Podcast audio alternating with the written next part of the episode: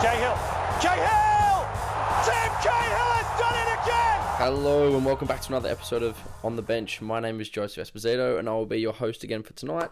I'm joined here, we're a bit short tonight, but I'm still joined here with Lachlan Fuller and Oliver Lamont. Boys, how are we going? Not bad, mate. Yourself? What's going on? That's good, yeah, can't complain, boys. Boys, how's our week been? Yeah, pretty good, mate. What about yourself? Yeah, or weeks, I should say. I mean, it's been a couple of weeks since we got back on. It's been a while. A couple of changes as well. We're doing it remotely. You're down in Melbourne. Yeah, remotely, I know. Minus Steph, mate. It's actually quite a nice sort of quiet change. Yeah. I don't mind it without him tonight. Yeah, I think Steph's in. He says he was sick, but I think he's in trouble with his missus again. Oh, but tell me something new, you know? Yeah, exactly. But, well, boys, we'll kick it off tonight with a bit of a sad note. Unfortunately, obviously, we've all heard about the passing of Fiorentina captain. I might pronounce this wrong, but David Astori overnight, which has completely shocked everyone around the world in terms of the footballing world. It's really terrible. Something. Yeah. Does any 31 years of? Is there any more information on how this happened? No, nothing yet. It's all. I'm going to imagine that it's all very. They're going to keep it as closed doors as possible. Yeah. But I mean, you know, 31 years of age. You know, captain. You know, young family only became a father 2 weeks ago. You know, it's terrible. It's gut wrenching stuff. They've obviously postponed the whole round of Serie A action, which obviously included the massive Milan derby. They got called off. Only hours before, but obviously under extreme circumstances. But, it's terrible to see something like that. Obviously, from all of us here, we do pass on our condolences to his family, his friends, and everyone at the football club.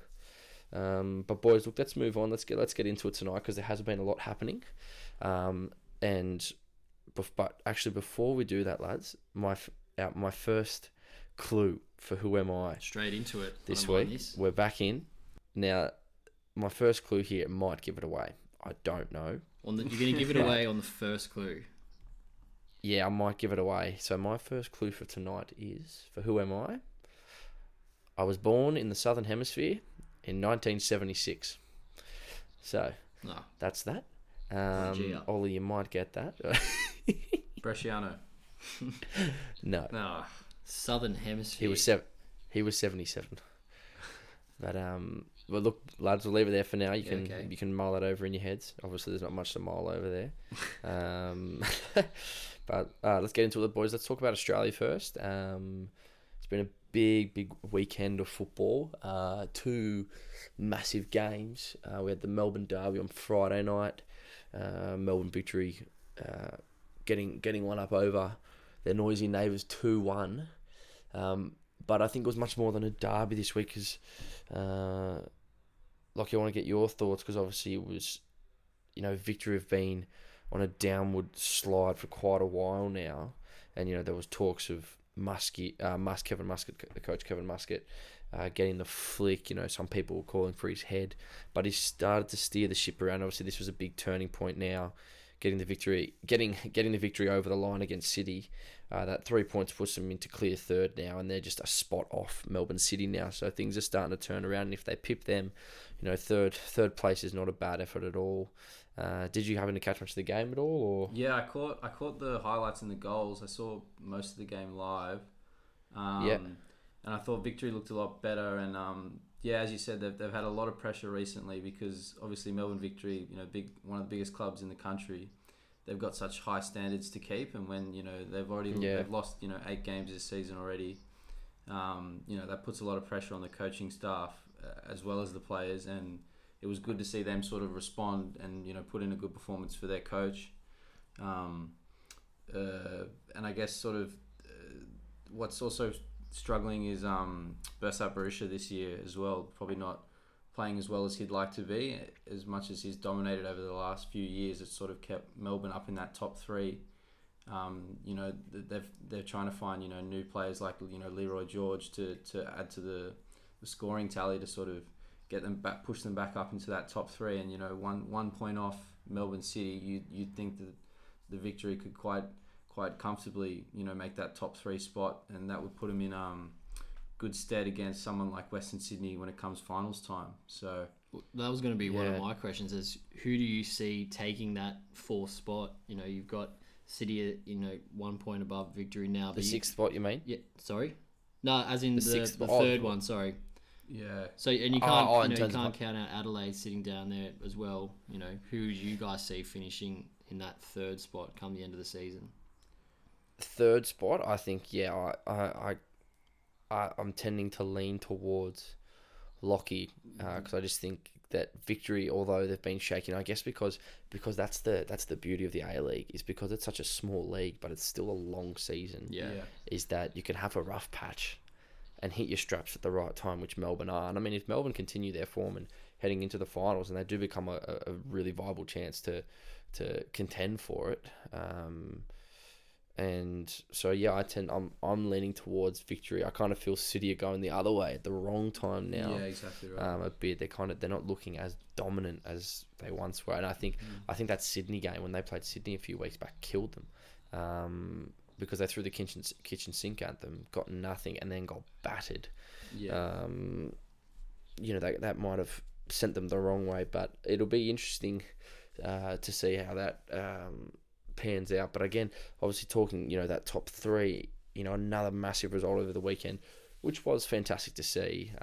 Newcastle getting one up over Sydney FC in what was a massive game. It was great to see, a massive crowd. They did it. They did it with 10 men as well, didn't they? Yeah, exactly. 10 men for the majority of the match. In front of 19,000 in Newcastle was it was fantastic to see for the game, obviously, here, but that was a huge result for Newcastle. Big crowd as well. I thought that was exactly. That's what I was just saying. 18,000 wasn't there roughly?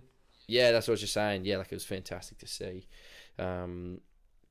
But Newcastle, obviously, that's a big shot they've just taken. That'll leave a mark heading into the finals for sure. Because you'd think, I'd like to think that Newcastle would get over Melbourne Victory, but obviously stranger things have happened in the finals. But I mean, they're playing so well at the moment. Yeah. Players like Stephen Ugarkovic, having a killer year in the middle of the park. He's a very underrated player who's killing it at the moment. Absolutely. But as of today, they've just lost their main man, Andrew Nabbout, which is obviously fantastic for him, hard for Newcastle, but a massive achievement almost for the A-League in a way. Yeah. To see one of their, arguably the most informed player in the league, sign on the dotted line today with probably the biggest club in Asia, Urawa Red Diamonds. That's a tongue twister. Mm. You did a pretty good job of it. Yeah. It's not like you. But, I know. I love my pronunciations. But, I thought that's a, as he even said, he posted up online, it was a very bittersweet moment for him. So, it'd be really interesting to see how he goes. You'd like to think that he'd be really staking claim for a spot on the plane to Russia. But that's what brings up my next question to you boys is, who, if you had to pick a bolter to get a spot on the plane to one or two, maybe two or three bolters, to get a spot on the plane to Russia, who would you be? I've definitely got Naboo in there. Yeah. Who have you boys got? Yeah, I think we brought him up on the pod before. I think young Daniel Arzani. I think he shows great quality. Yeah. So I think and there's not much else in that senior squad in the Australian side that have proven their worth, that they're deserving of that spot to Russia. So why not give someone like Daniel Arzani a crack? On the big stage and prove his worth and show what he has. Locke, what about you? I'd probably go someone like Josh Brillante. We brought him up before. I was going to say they'd probably be my three bolters, but then again, Naboo might be a bit of a bolter, but Arzani maybe. But I don't think Brillante's a bolter, but obviously he's a bolter in a way, but obviously he's playing so well, he's been deserving it for a while, but. Then again, is he going to play? You have to ask. But that's why I think someone like Naboo could definitely get a run. Arzani would get a run at a World Cup, because you think the players there. Yeah, I definitely think these types. Brandon Barello is flying as well in Germany at the moment. But So what were you saying? Yeah, I definitely think that these types of players have done enough to prove that they are worthy of a crack. So it makes sense from my point of view to put them on that plane and send them over there to see what they can do. For sure. We got really nothing to lose, so why not? You know. Yeah, exactly. Well, boys, we'll leave it there for Australia. Let's jump across to Europe. And just before we get going there, I'm going to give you boys my second clue. Oh, okay. Let's do it. For the Who Am I. So my first clue is obviously I was born in the Southern Hemisphere in 1976. Yeah. And my second one now is I was extremely successful during my time spent in the UK, where I won the Premier League 3 times. Okay. 3 times. 3 times. I can see Ollie's brain ticking over. Flicking here. Well, look, I'll leave it there. Let's I want to start with Italy today, boys. We will get to England soon, but sure. There's been a lot going on in Italy this year. Obviously, the Serie A it's almost back in a way. Like, it's so exciting this year. There's so much tussle for top 4. You know, 2. It's nice to, obviously, like, the Premier League's done and dusted in terms of who's going to win it. So it's nice to see.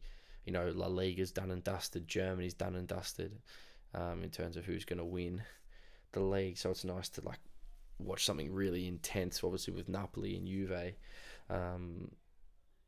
Napoli obviously slipped up massively on the weekend. I wanted to get your boys' thoughts there because they've lost now. They lost at home 4-2 to Roma.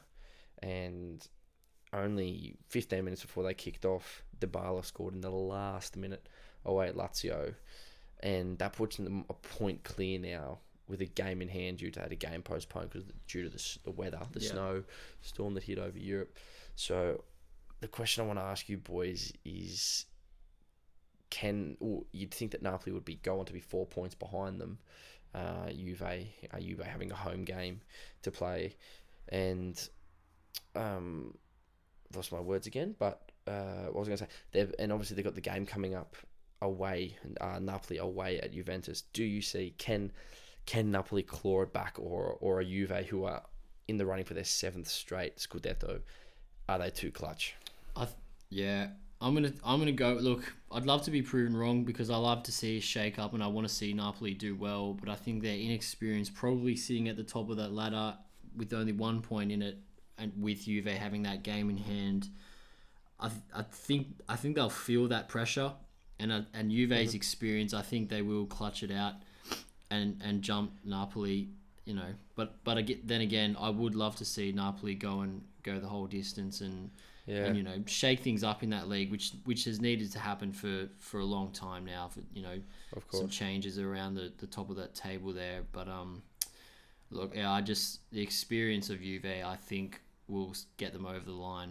Plus, it depends on the Champions League as well. You know, if they get knocked out early by Tottenham, exactly, they could, you know, they focus all their efforts back on the league, and you'd think they'd be the favourites to take out the league. But then again, if, you know, they pull something out of the hat in the Champions League, then, you know, Napoli could take advantage of that.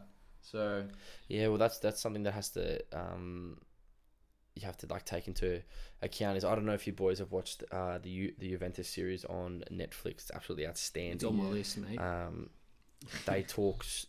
They talk so much about winning the Champions League. Like, it's such a crucial thing to them. Yeah. So you'd think they're going to pile all resources into, you know, especially this next game against Tottenham. It's all or nothing for them in the Champions League. So exactly. That could be a window for Napoli to sort of, to push ahead, because Napoli's free-flowing, you know, sort of attacking football is beautiful to watch. So they do have the capability to do it. But again, this is football and we never know what's going to happen. So I guess that's just going to be one to watch, really. Yeah, exactly. That's what, like, I've just looking at the Juventus' run home. I mean, obviously you say they've got to go to Wembley on Wednesday, and which will be a massive, massive game for them. If they go further again, then they've got to contend with another home and away leg. They've still got to play Milan at home. They've still got to play Napoli at home. They still have to go away to Inter Milan. They've still got to go on the second last round of the season. They've got to go away to Roma. which will be a massive, massive game. So obviously, just like you said, all these stranger things have happened, and I mean, how could we forget Liverpool? You know, up by 5 points with only a handful of games to go in the season, with a lot less games to go than what Napoli have got left, and look what happened. So and City had a much easier run home. So obviously, Juve's got they still have a tough run home in terms of who they've got to play. And if you added the Champions League in there, then it's you can't count them out. You can't count them out there yet. Whereas Napoli has a relatively easy run home, but they only have a squad of about 18, 19 players at the moment. Yeah, that's right. So they are running low. So I think it'll get really, really close come tea time at the end of the season. But it'll make for great Netflix episodes, though. But honestly, fellas, you got to jump on that. That series is fantastic. Yeah, I've heard good things about it. But it's fantastic. Yeah, watch it. Well, let's jump over to Spain quickly. Sure. Just want to chat quickly. Overnight, Atletico Madrid getting done 1-0 at home. Away at the camp to Barcelona again. Messi free kick. What a goal! Stunner, wasn't it? Yeah, against arguably one of the best, probably like a top three, top four goalkeeper in the world in Jan Oblak. He did get a hand to it, Jan, but quality of Messi is just second to none, isn't it? Quick one. Well, quick question there for me is that it? 5 points clear. I'm still undefeated. I can't see Atletico coming back into it, even with Barcelona having Champions League commitments and everything else. Yeah, you boys. Yeah, no, I think especially from that result, that was going to set the precedent as to whether Atletico could claw a comeback and put the pressure on Barcelona and make them sort of crumble. But you've got a squad full of Leo Messi's, Luis Suarez's, and whatnot, and now the addition with Coutinho, I think they're too strong, well balanced, and they're playing incredible football at the moment. And I think they'll go far in the Champions League as well, which just demonstrates how much depth that Barcelona have at the moment.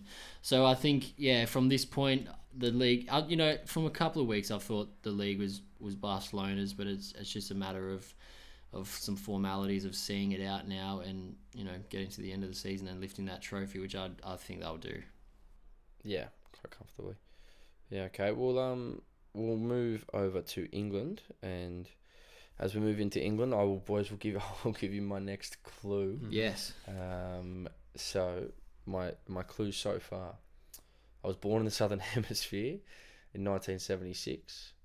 I was an extremely successful player during my time spent in the UK, where I won the Premier League 3 times. My next clue, I have lost a World Cup final.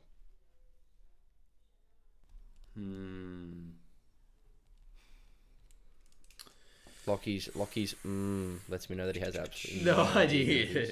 Lost the World Cup final. Ollie's gone dead silent here. Oh, mate. You can't give me the year they lost it, can you? No. That just completely gives it away. Wait, no, it can't be Aguero because City haven't won 3 times. He's born in 76, so he's... Oh no, he's older. Reasonably old. Let's move on, boys. Okay. All right. Hey, buddy, you must admit I've come a long way from my David Beckham. Learn from his mistakes, thank God. Well, boys, let's move into England. Jump over to England. Sorry. Sure. A lot going on again in the battle for the top 4. I think it's fair to say that Arsenal's gone. I think Arsenal's been gone for a while, but. Obviously, but I mean, 13 points off the 4 now. Yeah. 13? But 13, sorry, did I say 14? 13 points. More pressure building, so I don't. We've spoken about it. There's not much more that we can get into about Arsenal. I mean, it's just it's just the same shit over and over again, and exactly. Well, I a good friend of mine, Liam Moss, who is struggling to be an Arsenal fan at the moment, actually called me today, and he what he'd hoped for was, he said, which actually doesn't sound like a bad idea, but obviously wishful thinking, and that was that Wenger announces that he's leaving the club now. Yeah. That he'll be leaving at the end of the season, and that for, you know, you'd like to think that everyone would then get behind him for the rest of the season. Yeah. You know, hopefully push in, try and win Europa League. Because obviously they've got a squad that can win Europa League. There's no doubt about it. They have a squad that can win Europa League. But are they playing like a squad that can? Obviously not. Yeah, obviously on paper they've got a strong enough squad. But, you know, it's more than that. And, you know, where Arsenal are at the moment, they're not really giving you the confidence that they're going to go in. And they've drawn Milan, haven't they? Of course. Milan are 13 unbeaten. Yeah, exactly. You know, so, you know, based on that, you think Milan are the probable favourites. So, I think Arsenal's season is dead altogether. I can't see them getting out of that round of 16 in the Europa League. And even if they do, there's still stronger teams in it, like Atletico, who will, you know, of course, you know, have got the capability of just absolutely battering Arsenal in terms of where they are now. So. Okay. Fair enough. Well, that's about as much as I would like to speak about Arsenal, because it's just, I sound like a broken record, really. Yeah, we are. So, well, it has become that. But let's move over to Lachlan's boys, Chelsea. Oh. They got done last night, 1-0, in a game where it almost seemed like they'd forfeited the result before as soon as the whistle had not even one shot on target. Jeez. Alone. Exactly. I guess the only consolation for that is that you can say they are the best team in the country, let alone, you know, arguably the world. But, you know, their performance, they did not demonstrate that they were up for it or that they really wanted that, you know, top four spot, which is... Exactly. Well, that's the question. They're 5 points off now. Yeah. Can they come, like, you know, can they claw it back, you know? Then again, it comes into, you know, will Liverpool and Tottenham going further in the Champions League, you know, having more commitment sort of thing. But can Chelsea get back there? And does that include Conte being there next season? I think Conte stays. I think they've got the players there for Conte to stay. That's a huge claim. No, I think he does. I think you get rid of him, it brings in more doubt for other players. And I mean, I guess. Previously, they've gotten rid of managers, and then the next season they've had a great season. So, I mean, they might go that route, but I'd like to see him stay. I think the problem with Chelsea's been there's been too many switches between the back pairings.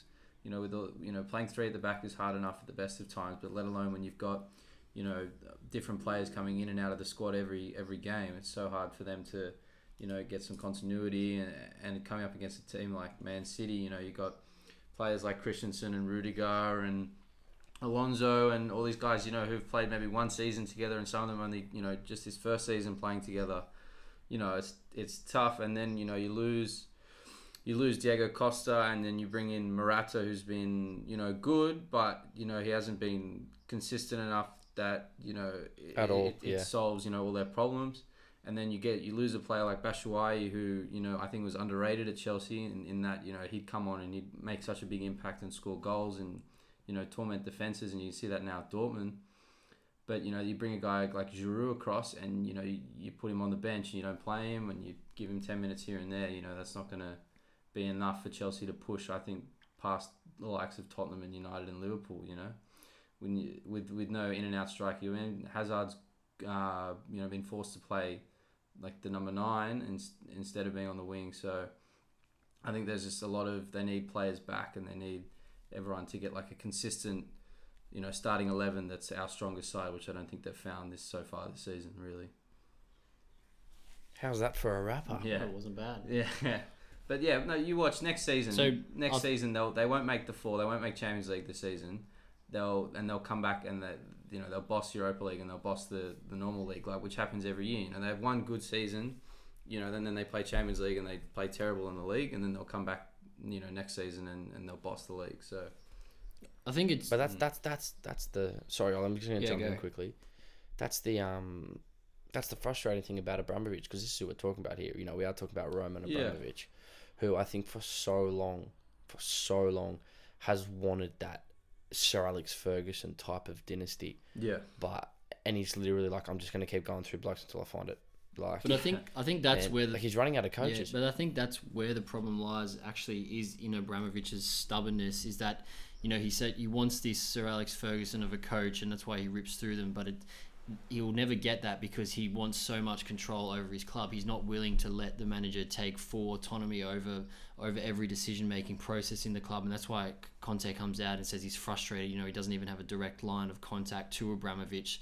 So, you know, how can Conte relay his message to the owners? And it's just a, you know, there's a big brick wall in between the hierarchies at Chelsea and the manager, and they become frustrated and they lose faith in Abramovich, and you know that's just the way the model goes at Chelsea. They do so well, you know. Then the communication breaks down with the backroom staff. You've seen it happen with Mourinho, and it's now evident with Conte.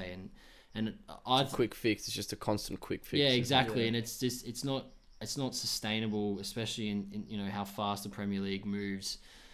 Exactly. So I think my guess is they probably won't make it. And again, you know, Conte will leave. And Chelsea will find another manager.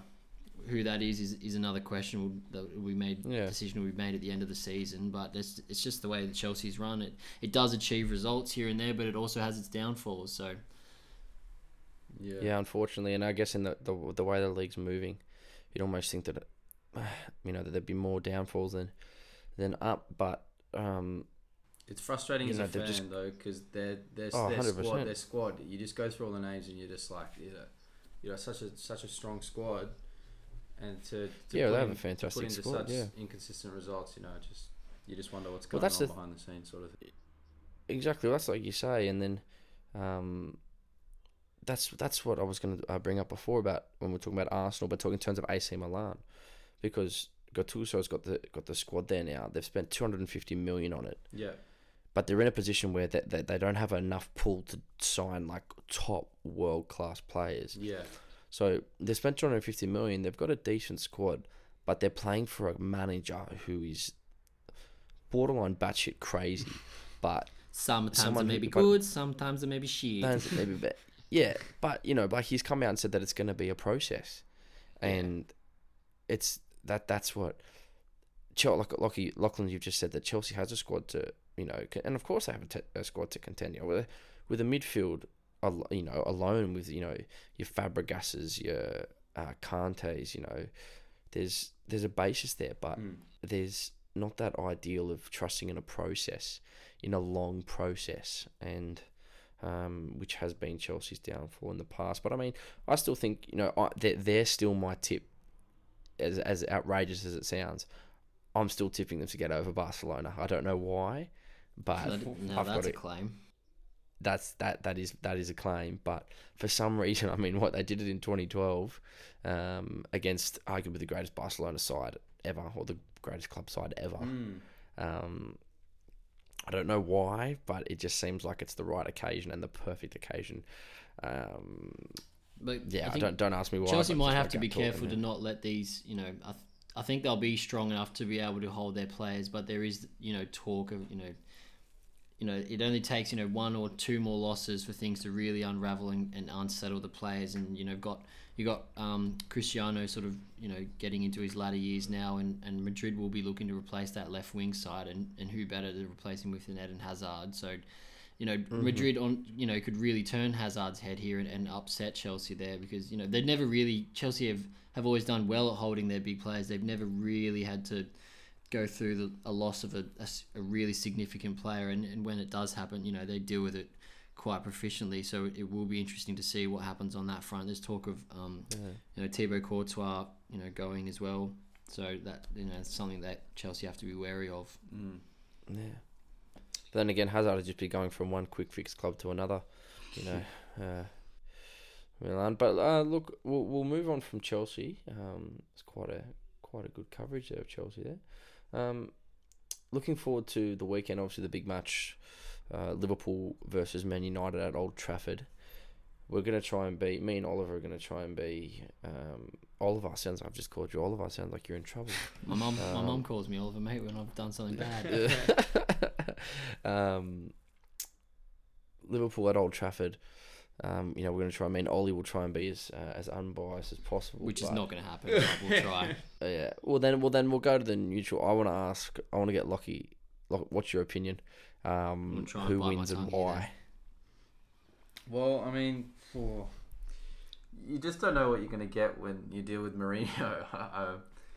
If he shows up with the mentality that we're going to park the bus and, you know, hope for a scrappy goal and a win, then it could be a really, because previous, you know, encounters with United and Liverpool have, you know, it's been hyped up and then it's been a dull encounter because of Mourinho's tactics. So I hope that, you know, Liverpool, I have a feeling, could score early and make United play. But if they can't score early, I think it's going to be a frustrating afternoon for Liverpool.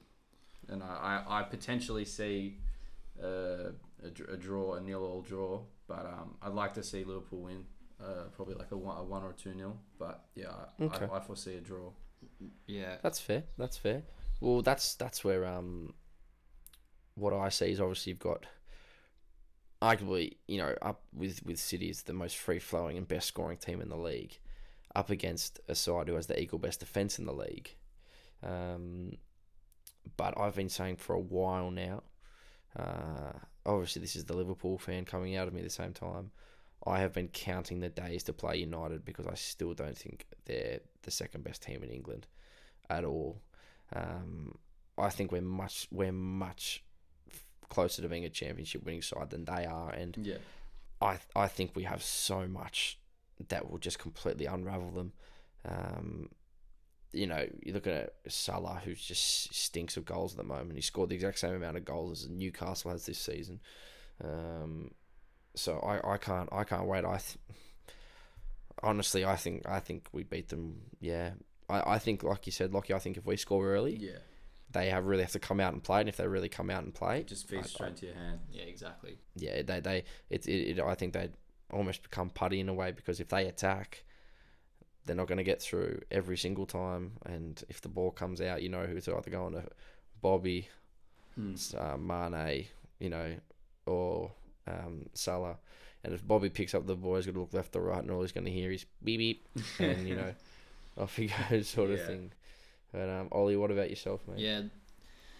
Yeah. Look, I think there's no probably better time to play United at the moment. I think the only downside is that it is at Old Trafford, but then that could work in our hands. But then again, I don't think it will, because I don't think Mourinho will be brave enough to come out and play us, even though that we're at home. You know, based on the last, you know, history and last few games, you know, the tactics have been pretty straightforward. Liverpool's, you know what you're going to get every time with Liverpool. They're going to go gung-ho. It doesn't matter who they're playing. And you know, in the big games, Mourinho's proven that he sits deep, grinds out a result, and, you know, it is effective, but it is boring at the same time. But I think, you know, they're up and down. They can look vulnerable at times. I think Sevilla absolutely gave it to them in that Champions League game, and they were unlucky to not get the win there. And purely because of, you know, David De Gea's brilliance, he saves them a lot of points. We bring this up all the time, but yeah, I think an early goal will be crucial, because, like you guys said before, it will bring United out and make them play.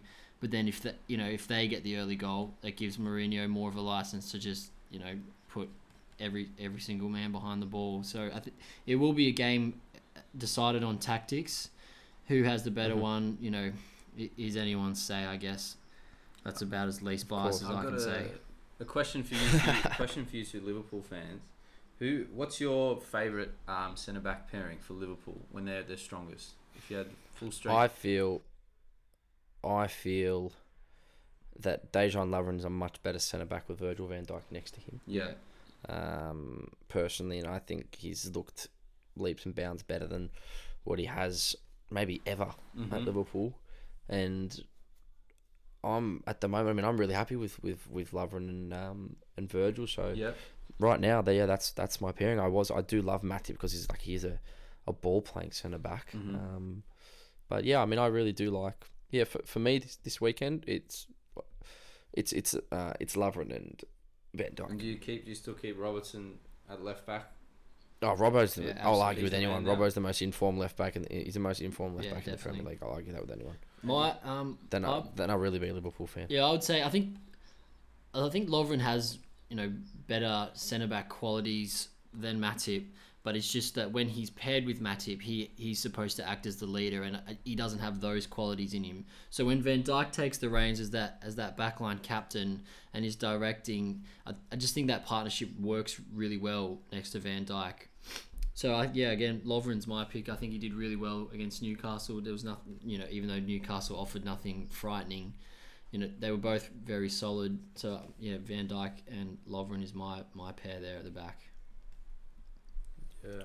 Fantastic. Well, boys, that is going to wrap up England for now. Mm-hmm. We're going to move on to what is a massive week of Champions League football. I know Ollie's been very much looking forward to this. But just quickly, we have to get back to the who am I. Yeah. I do have another clue here. So, recapping, I should say. Number one, my first clue. I was born in the Southern Hemisphere in 1976. That's a huge clue. Number two, I was extremely successful during my time spent in the UK, where I won the Premier League 3 times. Clue number three, I've lost a World Cup final. Number four, now this might start to paint the picture a bit. I've finished up my career playing in America. You do know David Beckham wasn't born in the Southern Hemisphere, right?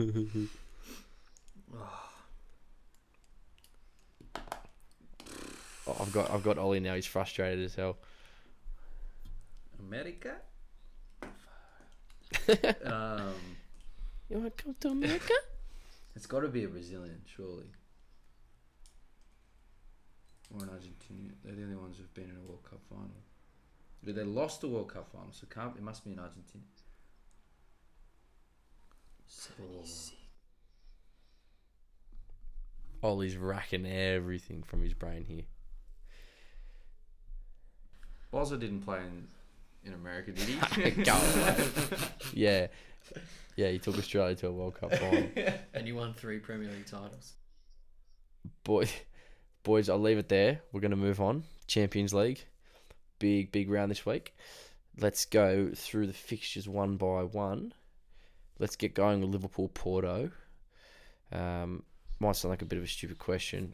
6-5 Porto. Oh, mate, don't. No, wouldn't that be the most Liverpool thing you've ever seen? Oh, I've literally seen. I would not be surprised. Mignolet starting goals and Porto to win 6-1. Don't. But actually, tying that game, I think we can all agree that they should go through quite convincingly. Yes. Am I wrong in saying that? Yeah, obviously, unless something catastrophic. Yeah. It's not even, touch wood. It shouldn't even be a question. Touch wood. Well, that's something. Well, a question with that game, linking it to the United game, because the United game's only 3 days later. Who is rested? For me, I think if almost the front three are rested for sure. I think it'll be a completely different side. I think it'll be... There'll be, wholesale changes.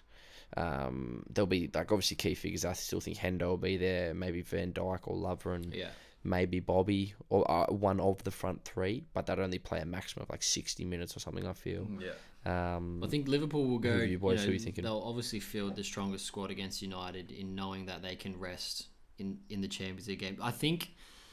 I think intensity-wise, that back... They shouldn't be under too much stress. So I think it's worth keeping that back line, just keeping that synergy, letting them build upon it.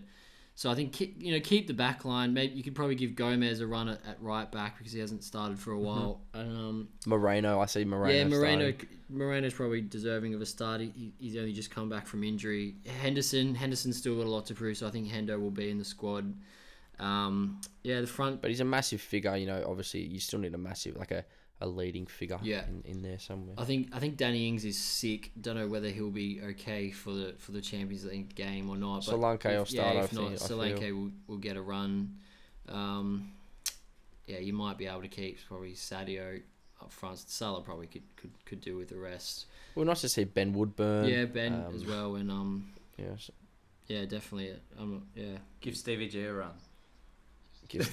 run. Can always count on Lachlan for an absolutely idiotic every week. But yeah, that we'll see how it that one that game's pretty straightforward. There's not much talking point, you know. Okay, well let's look to arguably the match of the round, PSG at home to Madrid. That last goal that Madrid got, you know, in the last few minutes at the Bernabeu has, you know, now become a huge goal and a massive factor in the tie. Up 3-1, Neymar now out to up for 3 months. Can PSG turn it around? Nope. I'm going to say no.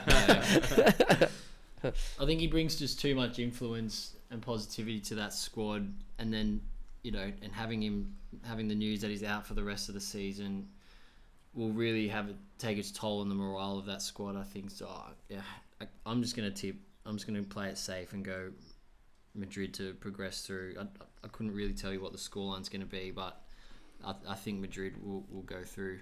Yeah, I agree. I think Ronaldo. I think Ronaldo, if they pip an early goal, will score at least once. You'd think you always fear Ronaldo to score at least once, and then I think it's only gonna take Madrid to score one goal for them to seal it. But what if PSG pip one? Because then again, you got to remember that they have an away goal. Depends who scores. You know, if PSG come out and score an early one and puts the pressure on Madrid and make them nervous. Because you still have to remember, we are talking about obviously Neymar is a massive factor. But you're right. He's not the only factor in that team. Of course, but you know, you're still talking Edinson Cavani, you know, Kylian Mbappe. I mean, a forward three of Edinson Cavani, Kylian Mbappe, and Di Maria is still absolutely lethal and can cause trouble. So they still obviously have. That's why Madrid should, but at the same time, you still can't bet against PSG because they obviously. Like I said, Madrid should, but PSG have so much there that they definitely still can win it, but it would be very un-Madrid in a way because they do seem to always show up come Champions League time. Yeah. I think it'll come down, you know, there's a lot of pressure on the PSG defenders as well, you know, as much, you know, we all know the quality of what PSG have up front, but I think if the game's really going to be sealed for them, they've got to be on it at the back on the days.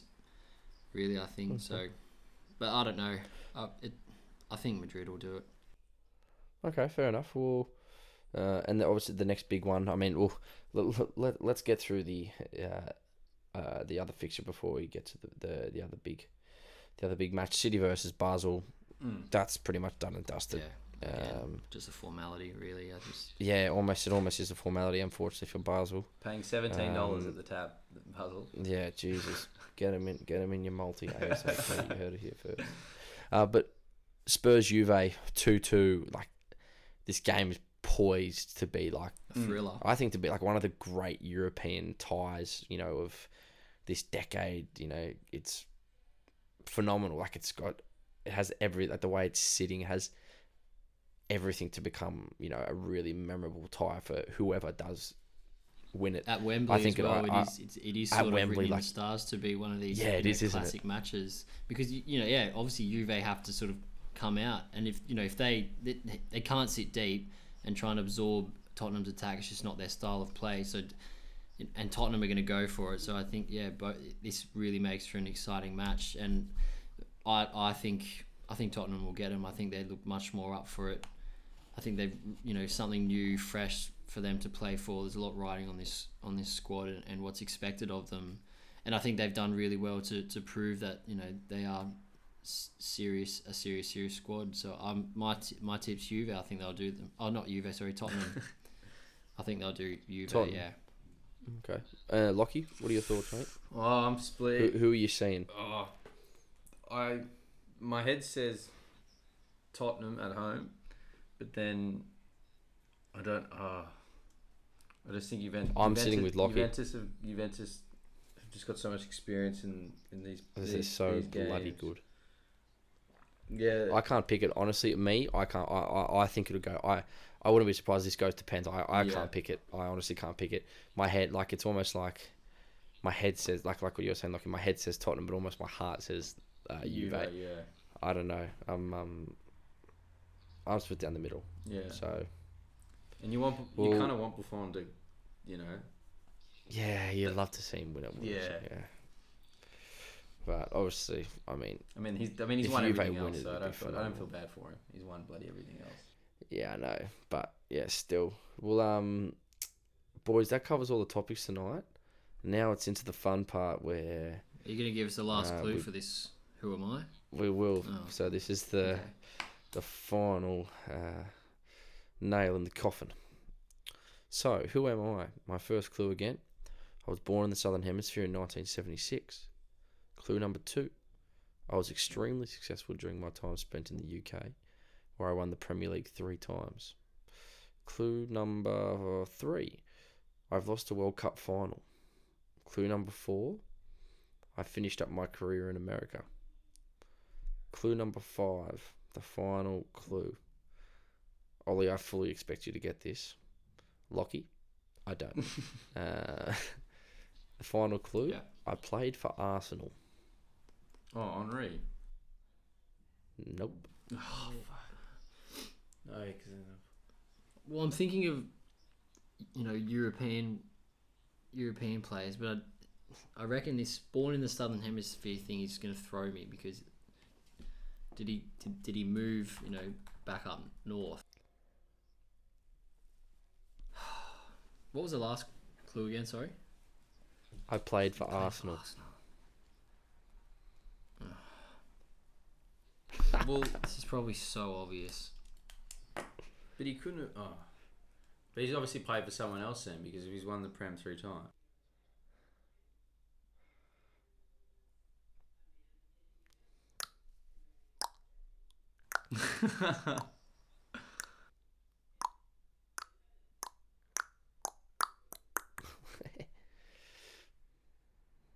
Lockie, are you calling it a day?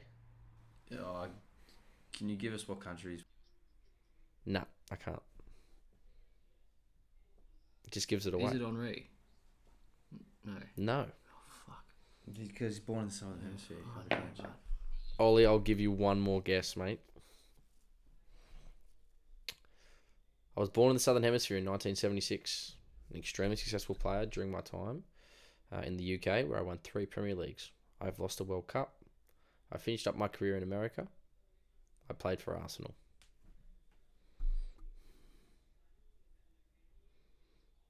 Pass. We got nothing, boys? Got nothing. Okay. So, I was born in the Southern Hemisphere in 1976. I am currently 41.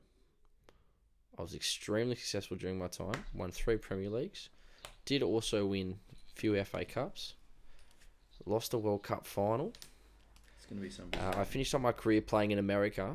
The club at which... Now I'm just going to add to the facts. Is it like Rubinho or something? Was for New York FC. Yeah. Yeah. I played for Arsenal. I am. Are you ready, Ollie? Yeah. Lachlan, film Ollie's reaction. Fuck off. I am Patrick Vieira. Oh my god. Born in Senegal, moved to France. Oh. Lost the World Cup final in 06. I knew that was a fake clue. I knew it. I told you that was a big clue, boys. You're a prick. I'm stepping up. I'm stepping. Hold on. According to Google, Senegal is not the Southern Hemisphere. Oh, get off it. You've got it wrong again. You've thrown us off the track. No, I haven't. False lead, mate. You're a fraud. All right. Anyway, well done. Let's move on. Ollie's hating it. Ollie's gonna get one of these one day. The Beckham one doesn't count. That was a draft. Oh. Anyway, what's next? Okay. We are on to the quiz. Is it Lockie's turn? It is Lockie's turn. Who won? Did I beat Steph or did Steph beat me? You beat Steph by 1. Oh, no, Steph beat you by 1. He got Steph got 6, you got 5. And I'll be lucky to get one. Do we have some music here to get us going? Now you ask. Good. He's on it again. Nah, don't worry about the music. Oh, okay. All right, no worries. Well, to all our listeners, we normally do have music, but Ollie's decided to do music this week. So, boys, welcome back to round 3 of the football quiz, but doesn't have a name, but it is a football quiz nonetheless. Nor does it have any music. No. Do, do, do, do, do. Steph would be hating this. No music. Yeah. It'd be no music, he'd be hating. This is episode 3 of the football quiz that doesn't have a name, but is a football quiz nonetheless. We're joined here today with our contestant, Lachlan Fuller. Lachlan, welcome. How are you feeling? Nervous. Yeah, we don't care. So this is going to be really enjoyable. Now, obviously, Lachlan's field of expertise is dipped in football, but obviously there's many sports that you do love, mate. So the questions that I've given you today, I've had to give a little bit of leeway, but they're tough questions, but they require thinking. So if you can think about them, you should be able to get some of them, okay? So, question 1. Are you ready? Yes. In what minute did Steve Corrigan score the winning goal in the inaugural A League Grand Final? Jeez. What minute? Stevie Corica. Is that it? I'm going to give you 10 seconds. Is that seconds. In one of the chants? I can't even remember. I'm going to give you 10 seconds. There was 40 minutes. No, the 60th minute. There were 30 minutes to go. Well done. Yeah, there was 30 minutes to go. Well done. He's on the board. Minutes. Well done. Yep. Ollie, mate, how's last place looking? Never count me. Mind you, you boys are going to have to quiz me next week. So yeah, that's right. I am. Play your knowledge. Question 2. Question 2. Who scored to send Chelsea to penalties in the 2012 Champions League final? Didier Drogba. He's on flight. Head up, top right corner. Very good. Well done. Do you want to know what celebration he did as well? Sliding on his knees. Now. Yeah, we all know the knee slide. Yeah, we all know. Question 3. Who scored the third goal in Australia's 3-1 win over Japan in the 2006 World Cup? I'm going to give you 10 seconds. Cahill scored 2, but the last one was 7, 6, 5, 4, 3, Bresciano, 2, 1. What was the Cahill again? Cahill. I'm going to go Cahill. Cahill never scored a hat-trick. No, but he scored 2. The man with his left foot put him in the bottom right-hand corner, and that man was John Aloisi. Oh. Lifted his shirt up and everything else. Question number 4. Who did the Wanderers draw to at home on Sunday? The Wanderers drew to Perth, wasn't it? Is that your answer? Yeah. He's cheating, Locke. I mean, Espo. I said Perth. He's cheated. Deduct 2 points. Oh, no. He's cheated. Remove the laptop. Oliver, why you haven't removed the laptop? I'm more than happy for him to cheat right in front of me because I can deduct points and keep my second place. No, I said Perth and then I double-checked just to make myself not look like an idiot. So it was Perth. So that's incorrect because you checked. Oh. You are currently at 3 out of 4. Why would you cheat with Oliver right there? I just double-checked. You even pre-warned him. 3 out of 4. Thought he was going to get that. All right, well, this is something you can't check. Yeah. Now, Lockie, I believe you're a bit of an NBA fan. Is that correct? Yes. So, question number 5. True or false?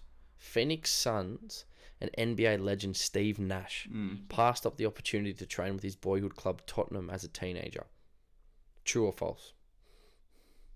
No, that's got to be false. You just made that up. That is true. 3 out of 5. He's slowly slipping back here. I'm loving this. Question number 6. Which two countries hosted the 2002 World Cup? Which two countries? Yes, two countries. I'm going to give you 10 seconds. 2002. Was that South Korea, Japan? 10.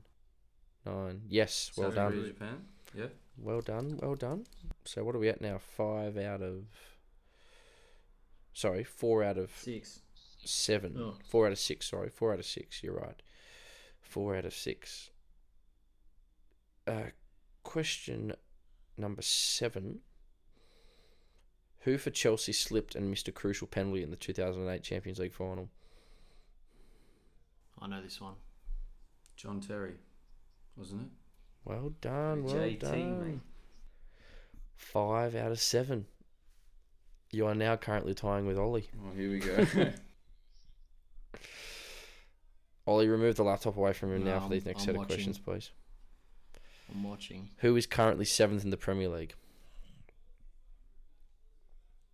I'm going to give you 5 seconds. 5, Burnley. 3. We fucking spoke about it just before we started as well. Burnley. Yeah. Well done. 6 out of 8. Yeah, we're talking about it. Dream how much I'd love it if Burnley would jump Arsenal. Yeah. You've stitched me up. I tuned in. Question number 8. Yep. Sorry, question number 9. My apologies. Question number 9. Mm-hmm. This is to equal Steph. Yep. Mind you. To go ahead of Steph. My apologies. Mm-hmm. May as well go the whole way. How long has Arsene Wenger been manager of Arsenal? Is it A, 19 years, or B, 22 years? Jesus Christ, he's bloody old. 5. A. 4. 3. Incorrect. The answer is B. So you're still currently tied with Steph at 6 out of 9. Right. My final question. Now I know you're a bit of a whiz. Don't give me a math question. What's 17 times 16? Oh, fuck Jesus off. Christ. I'm not even going to try. 10. 9. I've got no idea. 8. 7. You can go ahead, Steph. 6. 235. 4. Why would... I've got no idea. Wait, what's an odd times an odd? An even. An odd times an odd's an even.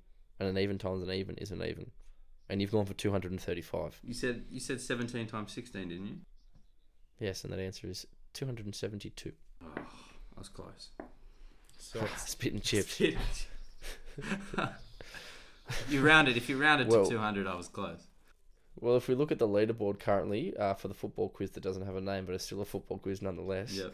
We have Oliver planted firmly in last place on 5 out of 10, and Lachlan and Steph currently on 6 out of 10. Plenty of room for improvement. Boys, I don't mind that. Boys, I'm up next week in the quiz. Whoever wants to quiz me, it's completely up to you. I'll take the reins. And so, boys, that's up. That's time for this week. Thanks again, boys, for all your efforts today. It's been fantastic. Nice to get back into the swing of things. For everyone listening, jump onto our Instagram page at On The Bench AU. Like, subscribe, follow. YouTube channel will be coming up shortly. We will be taking our shows live, so you can tune in, rewatch your best bits. So jump back on it. So a big thing for now, jump back on the Instagram page, look at all our live stories. We'll be asking you each week who you think's going to win the big matches of the week. We'll have up-to-date posts every single day of what's going on. So jump on there, have a look around, have a like, drop us comments, drop us messages. We're always happy to reply. And thank you once again for listening. My name is Joyce Vesposito, and I'm here again with Oliver Lamont and Lachlan Fuller. Boys, see you next week. Take it easy. Have a good one. Bye. Ciao. Bye. Ciao.